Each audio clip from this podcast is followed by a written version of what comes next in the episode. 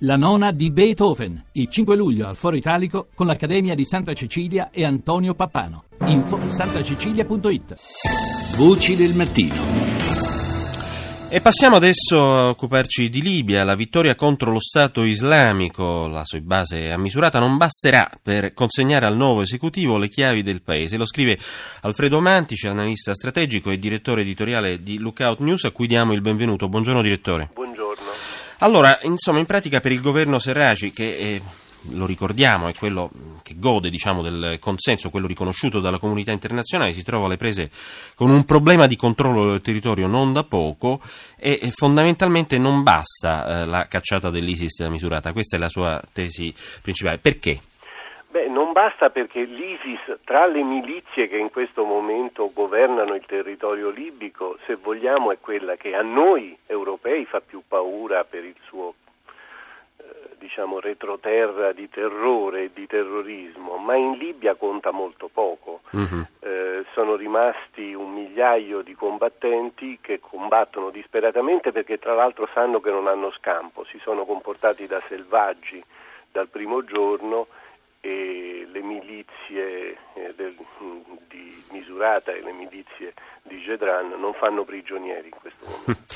Senta, un altro problema che si trova ad affrontare Serage è il, diciamo, la possibilità di arrivare ad un compromesso, chiamiamolo così, o comunque di un accordo con il generale Haftar che controlla le milizie di Tobruk, milizie che sono poi apertamente appoggiate dall'Egitto di Al-Sisi, che non sembra voler rinunciare a un suo ruolo, o comunque a una parola finale sul, sul futuro della Libia.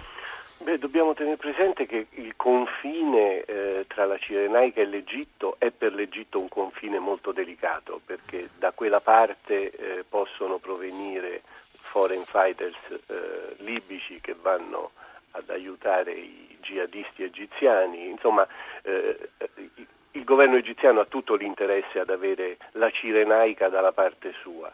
Il governo al-Serraj eh, controlla nel territorio pochissimo, ha alle spalle le Nazioni Unite, ma i tempi, abbiamo visto in questi sei mesi, i tempi di reazione delle Nazioni Unite agli eventi sul terreno sono lentissimi.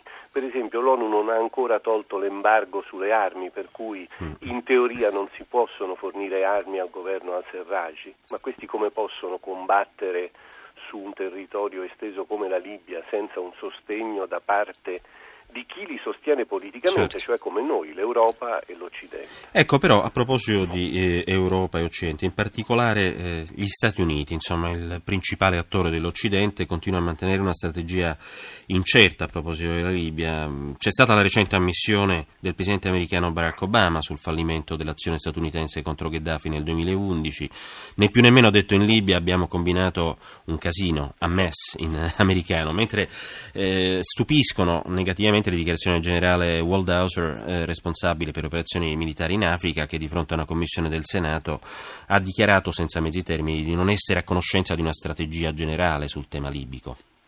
Ecco, sia le dichiarazioni di Waldhauser che eh, la inazione dell'amministrazione Obama sono eh, come dire, la dimostrazione della insufficienza di tutta la politica estera americana durante questo secondo mandato, mandato di mm. Obama. Sembra che Obama abbia rinunciato ad avere una lucida politica estera, ha lasciato eh, ha fomentato, diciamolo, ormai lo possiamo certo. dire, ha fomentato la crisi ucraina pensando di poterne capitalizzare il risultato e di fronte alla durezza della risposta russa che ha, Putin ha risposto certo. annettendo la Crimea, non ha avuto altro che parole. Esatto, e sono mancate proprio decisamente iniziative valide di sul piano... natura. Mm.